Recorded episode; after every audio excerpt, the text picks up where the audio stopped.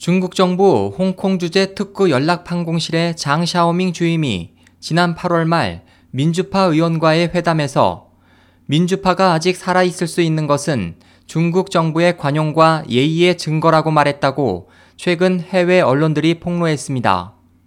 홍콩 빈과일보는 12일 AP통신의 보도를 인용해 장 주임이 8월 하순 홍콩 민주파와의 회담에서 당신들이 살아있을 수 있는 것은 정부의 관용과 예의 덕분이라며 일당 독재의 종료를 요구한다면 중국 본토에서 생존할 수 없다고 말했다고 전했습니다.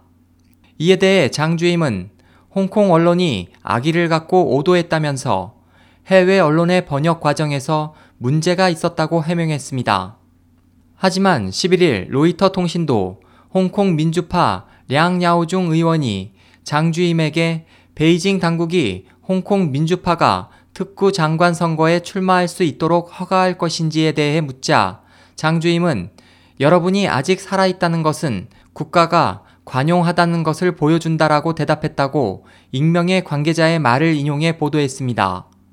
한편 여러 매체의 보도에 따르면 홍콩 주재 중국군 부대의 움직임이 최근 활발해지고 있습니다.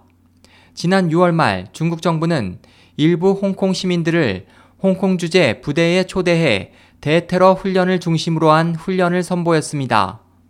7월 말 센트럴을 점령하는 홍콩 민주파의 대규모 시위에 대응하기 위해 홍콩 주재 중국군 부대는 탱크와 체루탄을 사용한 군사 훈련을 실시한 바 있습니다.